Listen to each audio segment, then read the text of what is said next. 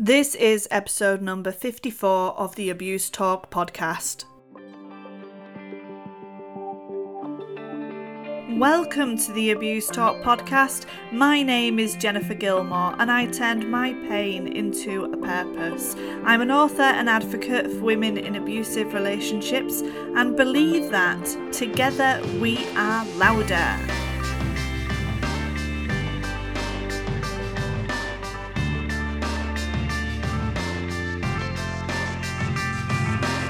Each fortnight, there is a new episode on the Abuse Talk podcast featuring a series of interviews with those that work in the domestic abuse sector and sharing it with all of you. We are also mixing it with survivor stories, those with lived experiences. We can learn from them and help raise the awareness of domestic abuse. In this episode, I speak to a familiar person who joins in with hashtag abuse talk all the time and is a fantastic support. Her name is Ute Weiss. Hopefully, I've pronounced her surname right, and you will be giggling in a moment because we actually get into why she calls herself Susan online and um, and all of that. Anyway, before we get started, I do want to say a big thank you to our main sponsor, Rockpool. They deliver trauma informed programs around the UK, and you can find out more about them at rockpool.life. I also want to say thank you to my hashtag abuse talk patrons. Su- um, Susan Rahima and Katrina Hay, who have been there right from the beginning when I set up my Patreon. And they are specifically on the hashtag abuse talk tier because they are supporting this project with hashtag abuse talk. If you want to find out more about that, you can head to uh, patreon.com forward slash Jen L. Gilmore. Now, I'm going to get into it because this is definitely one of those podcast episodes that I am so excited to share with you. I'm clearly excited because I think I used the word excited quite a lot in this episode, just a pre warning. I am actually so excited about this episode because I'm speaking to Susan. But oh, we've called her. Hello, Susan. Hi, hi from Germany. so excited that you're joining us today, and you're a familiar on hashtag abuse talk. You're always tweeting with us, so I think we better cover your name. We've just been talking about it. Um, I've been pronouncing Susan's real name, her German name, uh, completely different. Um, and I thought it would be a good opportunity for Susan to pronounce it for everybody. And I've learned it, hopefully. So, Susan, um, please introduce yourself and tell us about your name. And um, okay. yeah. my German name is Ute. Ute. UTE. Ute. Yeah. Uh, I traveled the world. Most people couldn't pronounce it. So I used my second first name, and that's Susanne in German, and that's International Susan. Nice and simple. And yeah, Susan is so much easier. Yeah, I think only when you're reading something, you might have a different pronunciation. And you were just telling me um, about all the different parts of the world saying your name completely different, which I thought was so interesting, actually. It makes you unique right? and Ute is a very old German name. You won't find it in other languages. It just doesn't exist. So, so you're but even Susanne, more Susanne is international. Susan, Susan, Susan, Sue, Susie. we could we could give you all these different names. Um, but thank you for joining me because, as I mentioned, you do join in. I think it's got to be nearly every week on hashtag Abuse Talk on Twitter. And the um, a little while ago, I tweeted out there to say. Uh, is anybody wanting to share their story, their lived experiences of domestic abuse? um, wanting to, you know, get everybody on here. And um, we've had a really good response. And how exciting was it that I saw your email pop up? So I'm really glad that we're doing this and um, we're going to talk a bit about your journey. And I'm sure um, tweeters out there are going to enjoy listening to it. Um, and obviously, when we get to the part where where you are now in your life as well, um, it's not always easy talking about our journeys. So I thank you for for being with me verbally, and um, if you could let us know what you were like before um, you met your partner originally. What what was Susan like before then? Uh, well, I was always very free. I wanted to travel. I wanted to see the world. I studied at university and I had the option to go to New Zealand, United States, Switzerland. I worked in different countries and studied. And I didn't have uh, real relationships then because um, I wanted to be independent. So I had lovers on the way, if that makes sense. Which was um, was okay. and um, I traveled around the world after my university studies, came back to Germany when I was 29. And when I turned 30, I thought I would like to have a family. Mm. I never saw myself as a mother before that. Mm-hmm. But all of a sudden I thought, oh, wouldn't it be nice to have kids? And I met, Hen- I call him Henry, okay? It's not his real name. Mm-hmm. Yeah, no, that makes sense. So, yeah. um, something I didn't ask: where whereabouts in Germany I live now. Um, when you well, I suppose we better cover all areas. If uh, where were you when when you were thirty when you met Henry? When I came back from Canada to Germany, I wanted to live near the mountains and a lake. And the only place in Germany is in the south, Lake Constance. You have got a lake and the Swiss Alps. It's very beautiful. And I got a job there, working in a little publisher's company, very, very small and we did a horse magazine. So I had the office work and I had the horses. I love horses and dogs. And uh, he he did a um, workshop there. So we had workshops for horse handling, and Henry did a workshop there. Right. And we met in the horse stable. It was very romantic. I'm imagining all sorts now. it was very romantic. Uh, he loved horses. I loved horses, and you know, it was nice. Hmm. I what was funny. I didn't. He, he wasn't really this the type of man I felt attracted to. Right. No, no. This looks wasn't really my the, the the kind of man I had before. I didn't find him attractive. Right. So what what drew you to him? Um, he was very kind. He was very good with horses. And he did what I now know was love bombing. He mm. put me on hmm. a pedestal right away. You know, flowers, chocolates, dinners, riding the horses, working with the horses. And um, I actually wanted to have a little farm. I, I studied agriculture and biology. So he said he wanted to have a farm and you know self-sustaining life in the country someplace. He even dreamed of going to the united states where he had been working on a farm. I preferred canada or new zealand so it was this future dreaming. Yeah. So and he made almost... me feel very safe. I don't know I, I, i've never felt loved like that before mm. And as I wanted to settle down with the family and the house, you know, the white picket fence, he was dream. I felt he was dreaming the same dream. Yeah. Yeah, so, so, so soulmate, and I was into this soulmate stuff. Oh, terrible!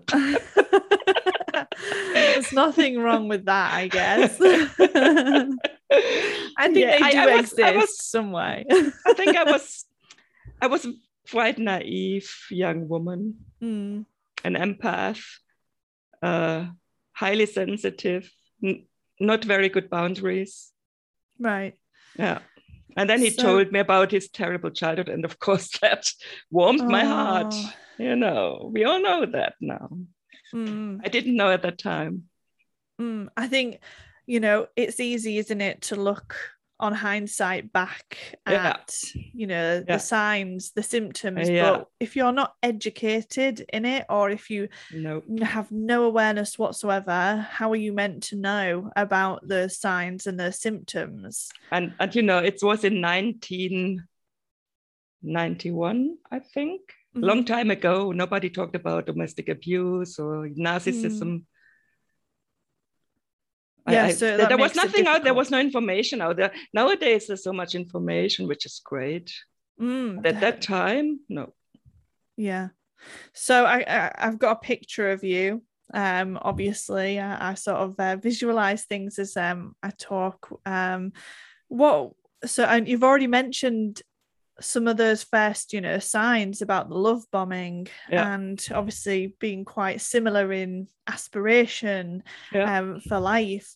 Um, how? no, um, I mean, now now we know it's a future faking, isn't it? Was future faking.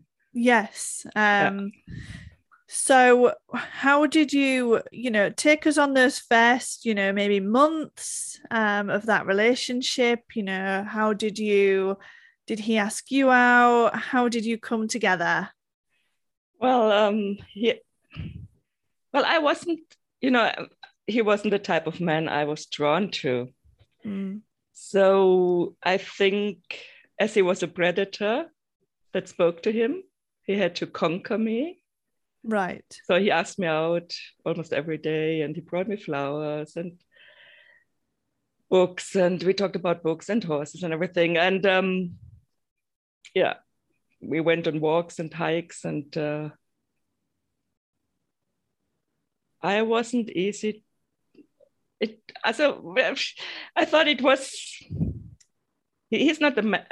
I don't know how to say this, but um, then it was very fast, you know Mm, it was too fast and when i i wanted to slow it down and he Right. said to me you know i want to settle down i want i want to settle down i want to marry you i want to have children i want to have five children with you and um, if you don't um, make up your mind i'll i'll finish this and at that time i was drawn in too much because it was Hmm. all this serotonin and uh, adrenaline and you know what happens in the brain when they love Mm. bomb you. I didn't want to lose him. And then I got pregnant. yeah. And then he had me. yeah. Yeah, the, Yeah. yeah. I think Yeah. what I you mean- just said then, then Yeah. he had me. and he had Um, me because I was pregnant. And, and then if these hormones, I'm a biologist and I think in i- it's biology.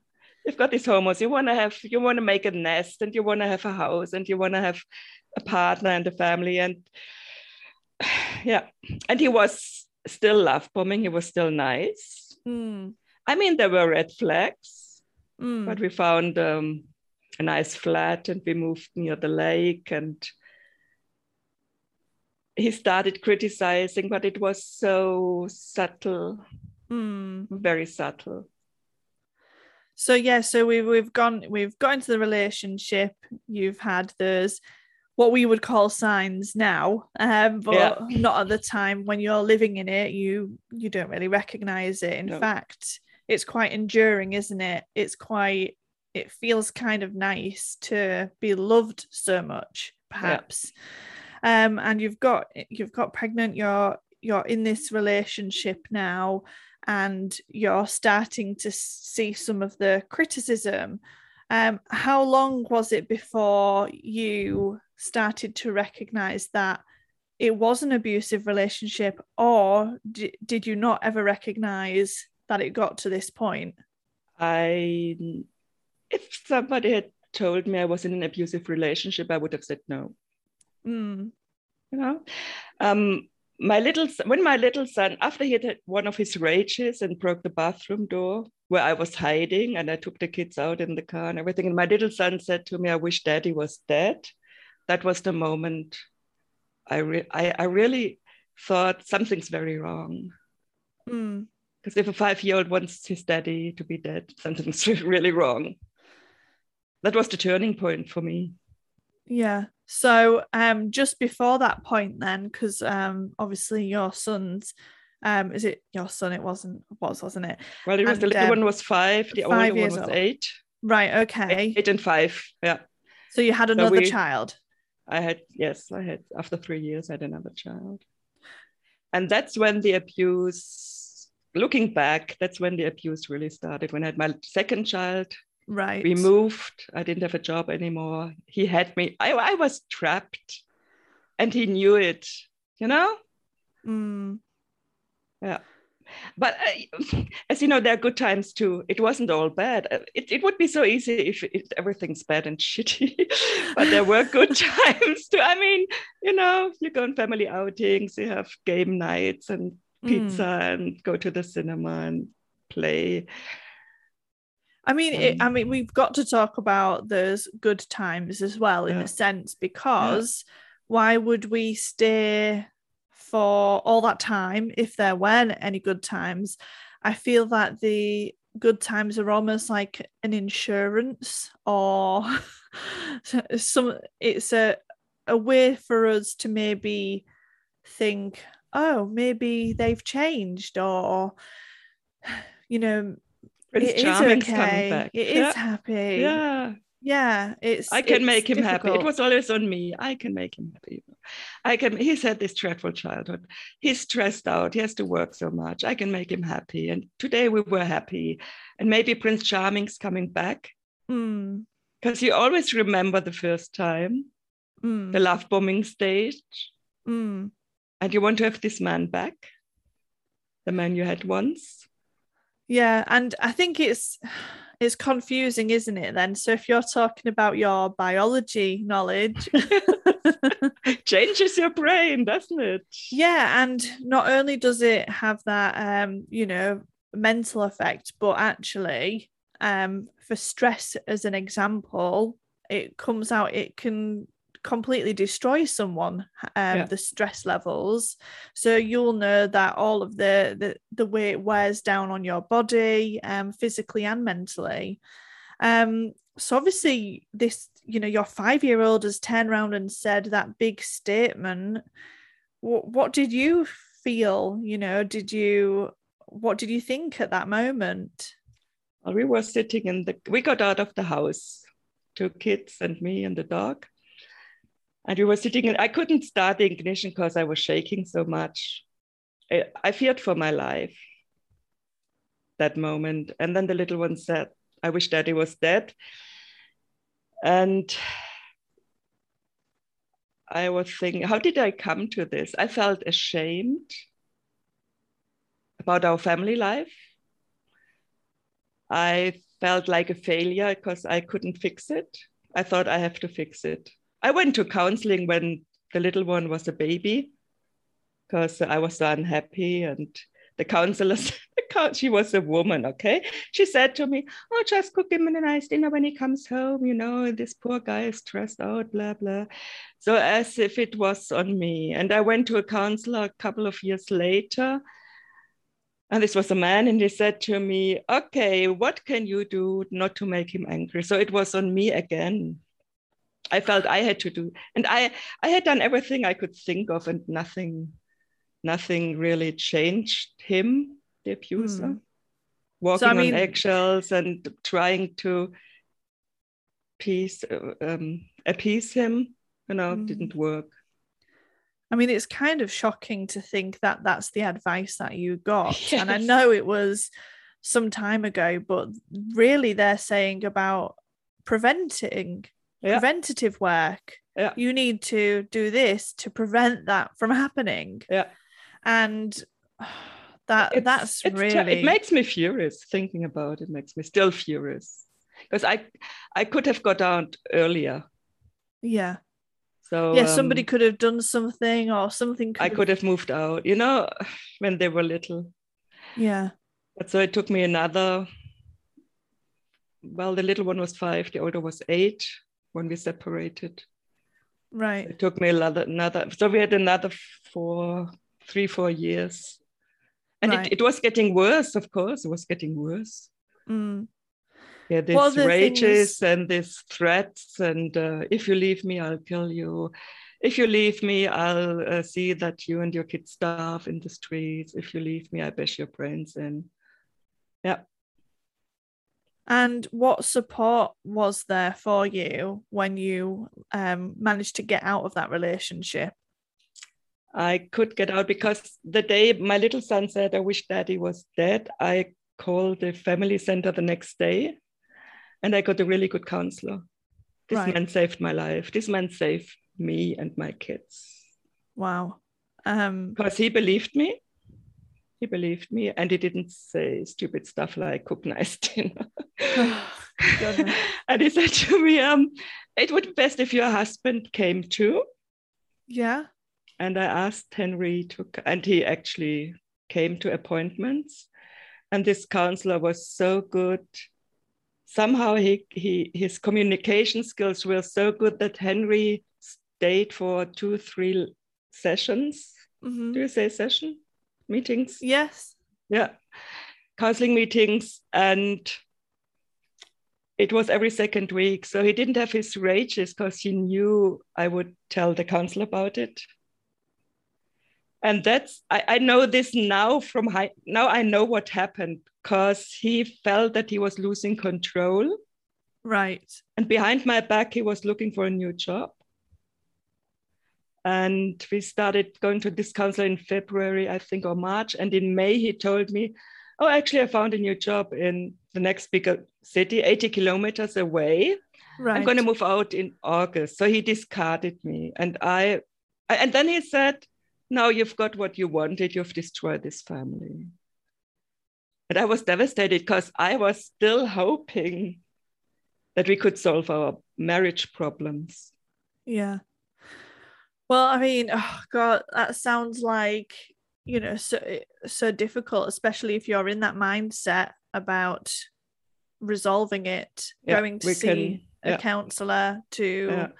get that help. Did you continue to see the counselor after and um, yeah, and then he said to me, I, I, won't come anymore to Herr Krapendorf was his name. I won't come anymore because I don't need it. Um, you've got the problems. You are the problem. I've got a new job. I'm moving out. I'm not going there anymore. But I went. I still went. And this counselor said, it's very important that you come. It's your safety net. And then this counselor, and I was crying there. I said, Oh no, he's going to leave me and I'm going to be alone. I'm going to be a single mother. I haven't got a job. I haven't got money. What, what shall I do? And, and this counselor said to me, You're a very strong woman and you don't know yet how lucky you are that he's moving out. Yeah. And I was. Because we could, I had a, I had a suitcase in the cellar. We had to go to a women's shelter as a last resort what about a dog? You can't take a dog. And that's difficult. You can't yeah. take a dog to a women's shelter. And um, this counselor said you're you're so lucky. You will you will see later on in life that you were really lucky that he's moving out. Mm. and you can stay in the house with the children. And we're i mean it's germany. We've got social a social security system. You won't starve in the streets you know? Yeah you get so, so, I got social benefits for a couple of years, which was right. okay. Yeah. While finding my way back to work or to a steady job. Yeah. So you but financial abuse is a big problem, I think. Yes. That's why I, many many women can't leave, or especially in the United States where you don't have social security, social yeah. welfare. Germany is quite good at that, I think. Yeah, um, the UK I think is quite good at it as well. We've, you know, I think we're quite lucky, and I know that I wouldn't have been able to. I don't even know how I'd be able to afford to live after coming out of a, in a relationship like that, and yep. it only needed to look after me for a year or two to get me on my feet. Yep. Um, so it, it's important, isn't it? And um, so obviously, this counselor um, has said, you know, you will see later in life. Yeah. And he was so right. So, I was just he about was so to right. ask you. He was how... so right. Yes. Yeah. So he moved out in August, and until the day he moved out, I was so afraid that he would still kill me or the kids or the dog, burn the house to the ground. It was a very, very stressful time. From May to August was very stressful. Mm. I was, I mean, I couldn't sleep. I could hardly eat. I was nervous all the time. The kids were terrible, fighting all the time. You know. Yeah. And what was like uh, life like? August came. August he came. left. I'm assuming. We sat, we sat in front of the door on the steps, the kids, the dog, and I. And this little lorry, you know, drove away around the bend. And I felt devastated. You know, my dreams, I never wanted to be a single mom. I never wanted to be divorced. I couldn't even cry. I felt hollow. I felt empty. But my little son, I mean, my, he was so cute. Next day, my little son was sitting in the kitchen eating his muesli or yogurt or whatever. And between two spoons, he said, Oh, it's so peaceful here. It's great. No more shouting. It's great. It's so peaceful. It's so quiet. I love it. So the little one was okay. you know, from day one, he was happy. Oh. The older one couldn't, I think he couldn't laugh for two months. He wasn't, he was, he's always had his sad face. And I felt terrible. I felt responsible. I felt terrible. I could get into a, a, we have very good job centers here. I could get into a training program for mothers who want to go back to work in September. Right. It was great because it was paid for.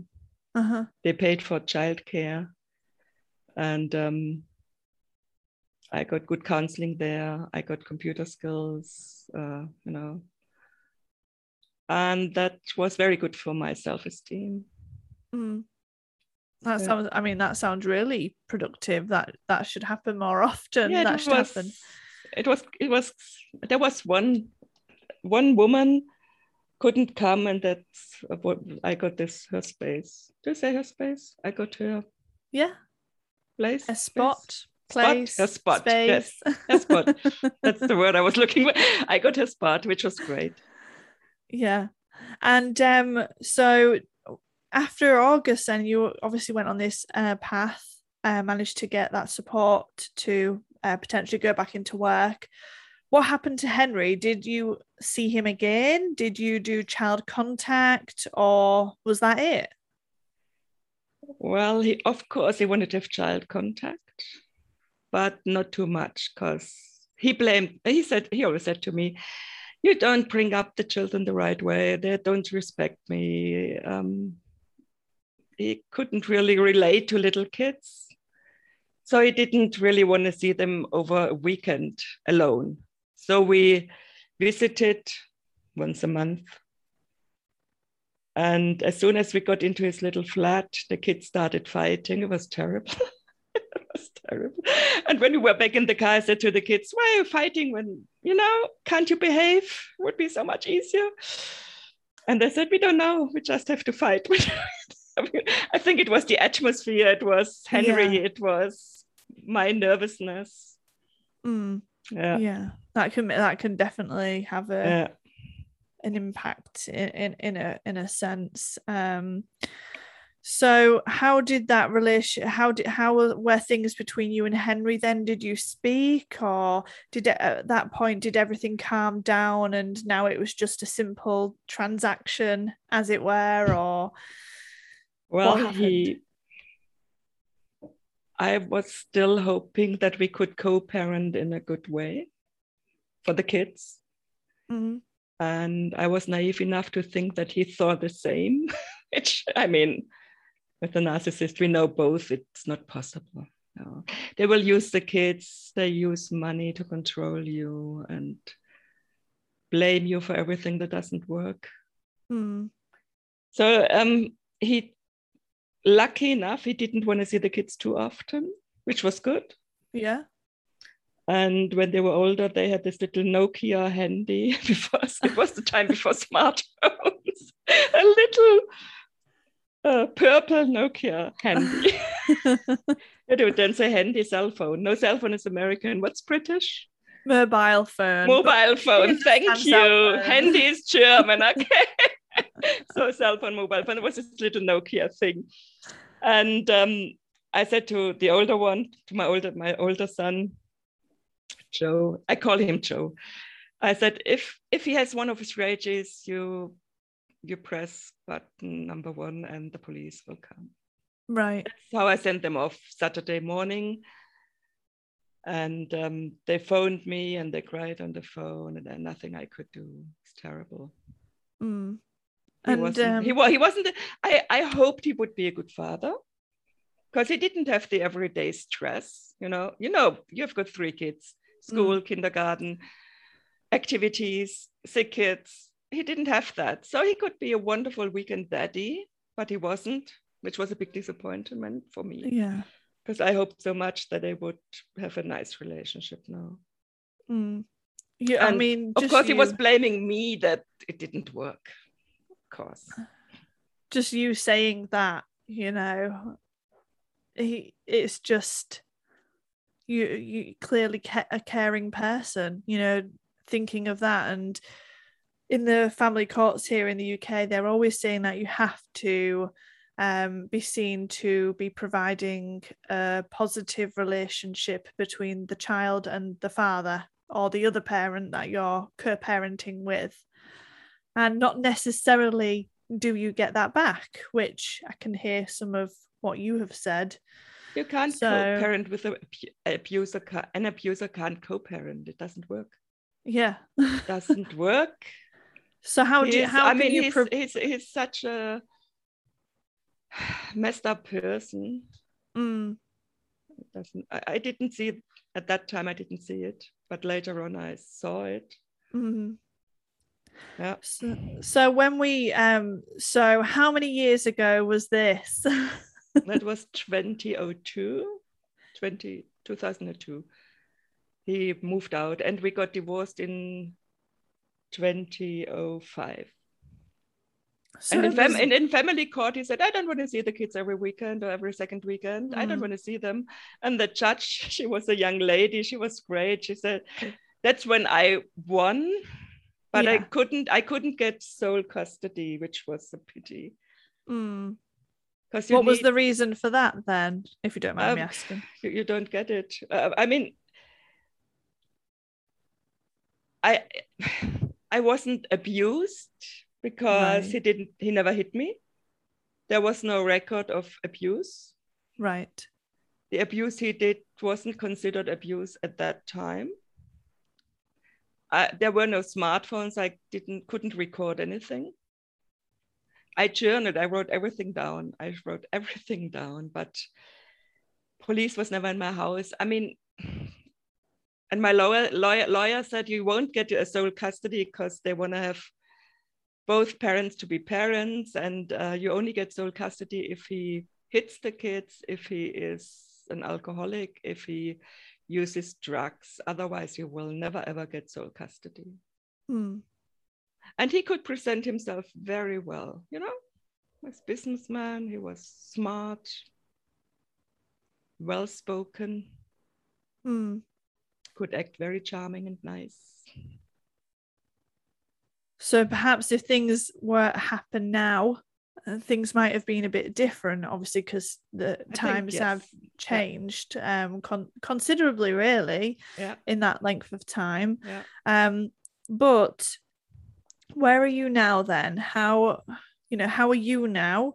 Um, how has recovery been? Um, when I say recovery, I almost feel like that's a final word, but I actually think that it changes you for the rest of your life and you work out how you're going to live the rest of your life. It still is a part of you, isn't it? It's almost like you will never forget what ha- has happened, but you can take those steps to move forward. So how how has recovery been or the next steps of your life to where you are today? Well, the kids and I had the great family life. You know, we made it. Uh, that's a great book, uh, Seven Habits of um, Successful Families, or something like that by Stephen Covey.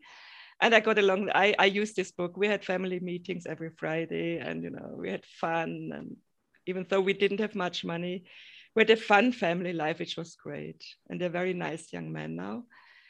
So, and I got into a teaching career, which is great. I love teaching. I'm a teacher now. But he still got ways to abuse me financially, which was a lot of stress.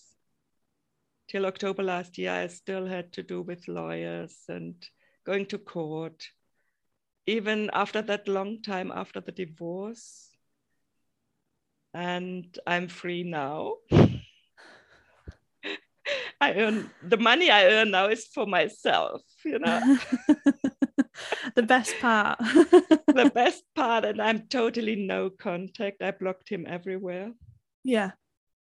I went no con or very low contact uh, three years ago when I found out about narcissistic abuse. Uh-huh. Before that, I had no idea what he was, what narcissistic abuse is.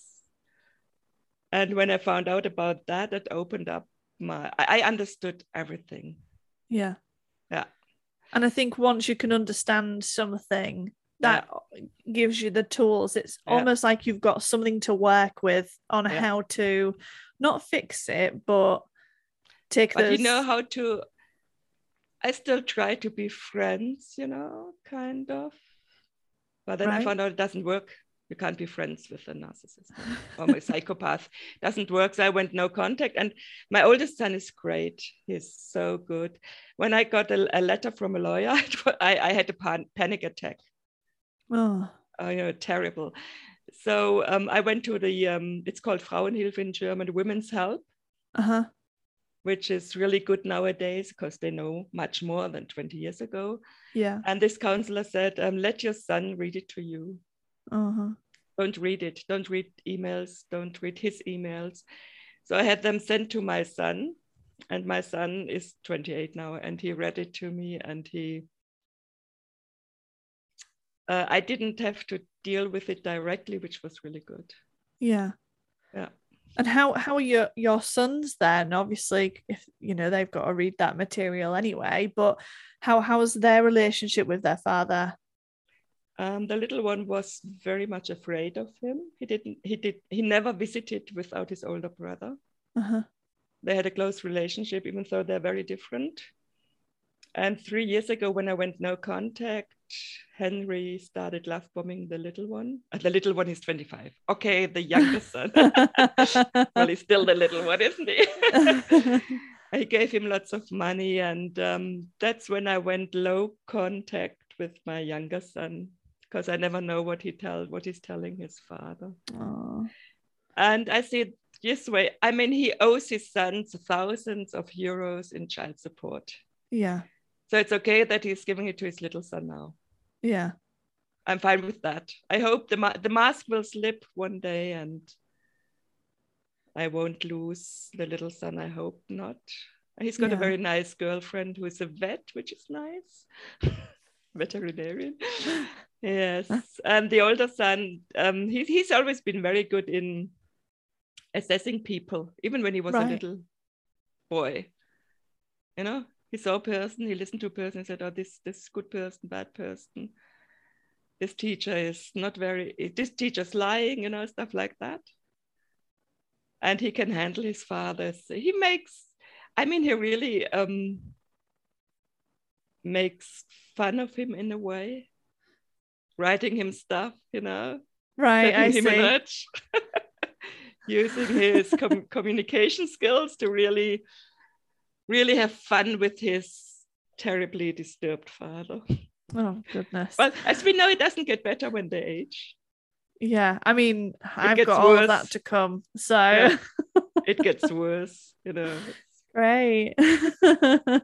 and sometimes um, my older son tells me about the emails his father sends him and what he answers him and it's funny yeah i can oh. see i can see the fun now but I, I i i don't want to see him again never again this man yeah never ever again no, well, I can understand that, and um, you know, it's it's quite interesting to hear about your two sons and how how how they they are with him. Um, it's it's not easy when I suppose it's easy being in that relationship um, and being protective as a mum and yeah. bringing it all on yourself, but you don't often think about the, the long term effects on children. And that's a really difficult thing to really consider, isn't it? Um, but well, I think, you know, the older son was eight, so he remembers the rages, um, the way his father was. Mm-hmm younger son was five, and I don't think he remembers that much. Mm. even though he was the one who said, um, I wish he was dead.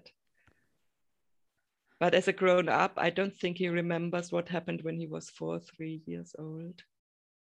I think the further you go down the line, you know, I think so. My children are quite um, young still. My eldest is 11. I've got a nine year old and then a five year old. Mhm. But my um, five year old, she remembers us going to Disney World a couple, well, three years ago. So she was. Oh, she was well she was three because she's just about she's going to be turning six but she has she's like do you remember when um but what Mhm. i think will happen is you know a few maybe a few years down the line she probably won't remember it and photos will be the forced memory if that makes sense Yeah. um the memory you make up i guess um so i think it's interesting because as years go by, I think those memories do dissolve into to to some extent. And sometimes it's a good thing, and sometimes it's a not so good thing, right? I'm not sure if they're they seem to be healthy, you know. yeah, yeah, So I think they're quite resilient. hmm But it will be interesting when they have their own families, their own kids. uh If anything's triggering, we'll yeah. No, I suppose that I is mean, I think step. that's that's interest that that will be interesting in the Mm. long run. Yeah. Well, Or, or, or how they feel when their father dies. I mean, I think I will feel free when he's finally gone. yeah, I mean, it sounds harsh, doesn't it? Wishing him dead. Mm, No, no, no. he's done so much damage. Oh, he cost me 10 years of my life, even longer. that I, I I have to confess, I used to have times where I would get like you know the unknown number on your phone, Mhm. and you miss it. And I'm like, I wonder if that was the police telling me my ex is dead. oh no, it's not. it's just a prank call. but yeah, it's Do, do, you It isn't- do we- your children have contact with him? we don't have any contact. We haven't had any contact for four, nearly five years Okay. now. So So you got um, sole custody. yeah, it's called They don't have to see residency. Residency. Ah, okay. I've got a, a no contact order, and Mm-hmm. in the UK, that's um one percent of people have a no contact order. So I feel quite lucky to have one.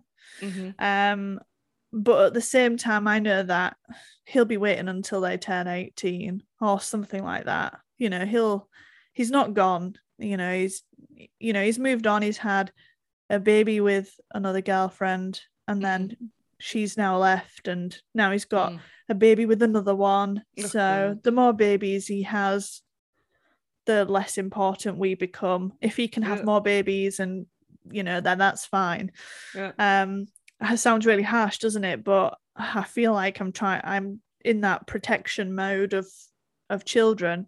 Mhm. Um, and I like really appreciate you sharing Mm. you know your side because i've got what you've been through yet to come in a way so Because when they're grown ups, they, they're grown up, okay? yeah I've done my share. I brought them up the best way I could. And then they're grown ups, and you know, you have to let them go. You have to Yeah. find out who they are, what they want from life. And of course, it's the father, you know, it's the father. yeah i mean i'm fully expecting of anything like that but it doesn't make it easy does it No, not at all. well thank I, I remember my younger son when he was 15, he went to a party and he drank too much and he got very aggressive. And he came home, he was crying, and he said to me, God, I'm so afraid I'm going to turn into my father. And then I thought he remembers the rages somehow. I don't know. And I said to him, Okay, you drank too much. Many people become aggressive when they drink too much. So, you know, don't drink too much. yeah But I mean, it was heartbreaking. He was a teenager and he was afraid he would become a monster oh because his father behaved like a monster mm. when he had his Well, I and he took suppose out- at least he knows he, you know, like you said, uh, mentioned, you know, taking away that alcohol, so to speak, you know, Yeah. so it doesn't create, you know, that those feelings um to that to a certain extent. Um, so it's almost like you can look after yourself. Um, and at least that's recognized, at least there, you know, that was thought about in terms of, oh, I don't want to end up like him. Um, was- that's I mean, he subconsciously there. and and I was I really was happy that he told me. Yeah. I mean, for me as a mother, that was like a little success.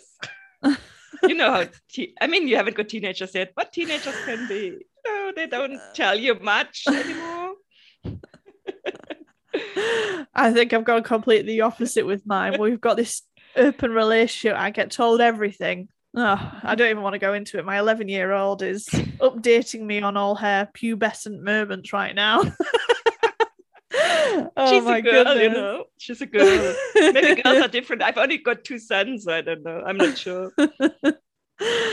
oh well um and what can i say it's you know such a really hard story um but yet you've smiled throughout it and shared it with us and you know i just want to thank you f- for that because for me it it helps me as a mom in you know from for what's yet to come and gives me reassurance um and for you know listeners as well just even the change in society almost gives us a bit of hope that Yeah. things are making a difference because sometimes you can feel Mm. like why isn't there change but that's probably because we're looking at a couple of years or a smaller period of time but when we look at the grand scheme of things things have changed um, and we do need to recognize have. that Yeah, they definitely have. Yeah.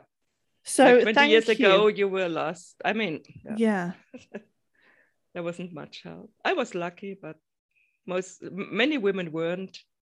Mm.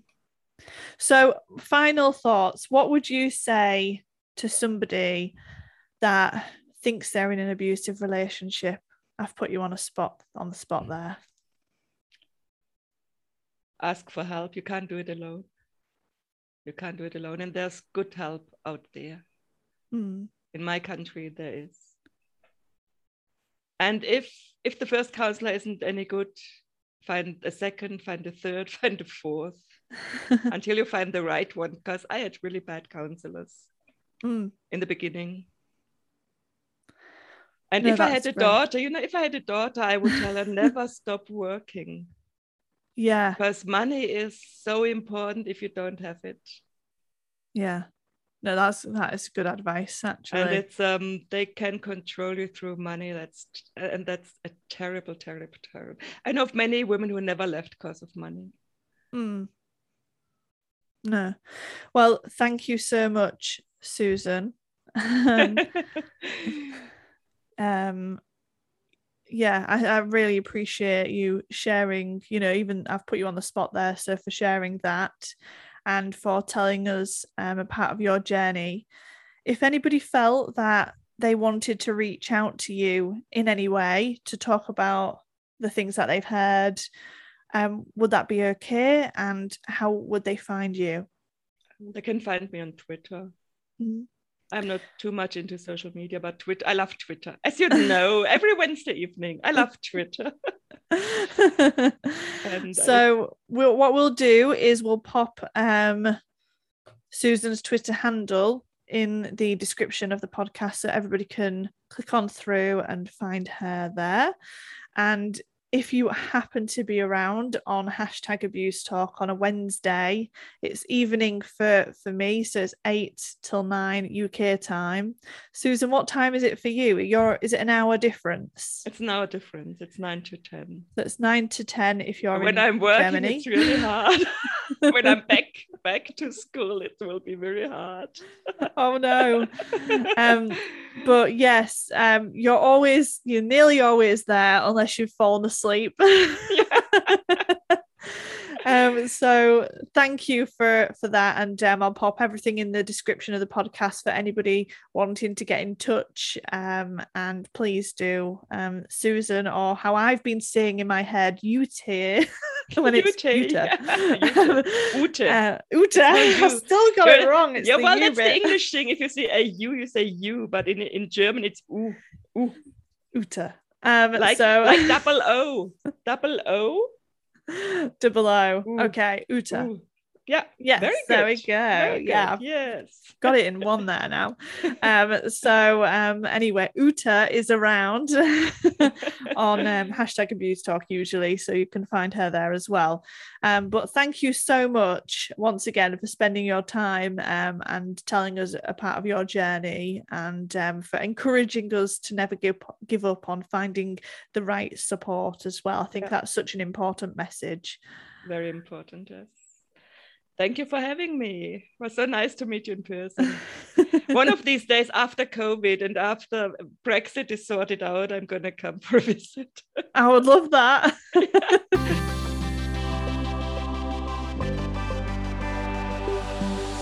oh, that was just so much fun, to be honest. And uh, it was just great to actually meet um, Ute on Zoom and get to see her in person and have um, a really great conversation around that podcast episode as well. So I look forward to continuing to tweeting with her on hashtag abuse talk and beyond that as well. Um, you've been listening to me, Jennifer Gilmore, author of Isolation Junction and Clipped Wings, and soon to be The Funky Frex, a children's book that raises awareness about healthy friendships versus unhealthy friendships because I believe that we need to start right at the beginning and sharing those pink and red flags at a really early place in our lifetime so that we can be equipped as we grow up to have the right people around us. Um, so that is due out in January, and I'm really looking forward to it. If you want to find out more about my work and what I'm doing, you can head to jennifergilmore.com. And if you want to come on the podcast, um, or you want to find out more about hashtag abuse talk and the Twitter chat and join in, head to abusetalk.co.uk.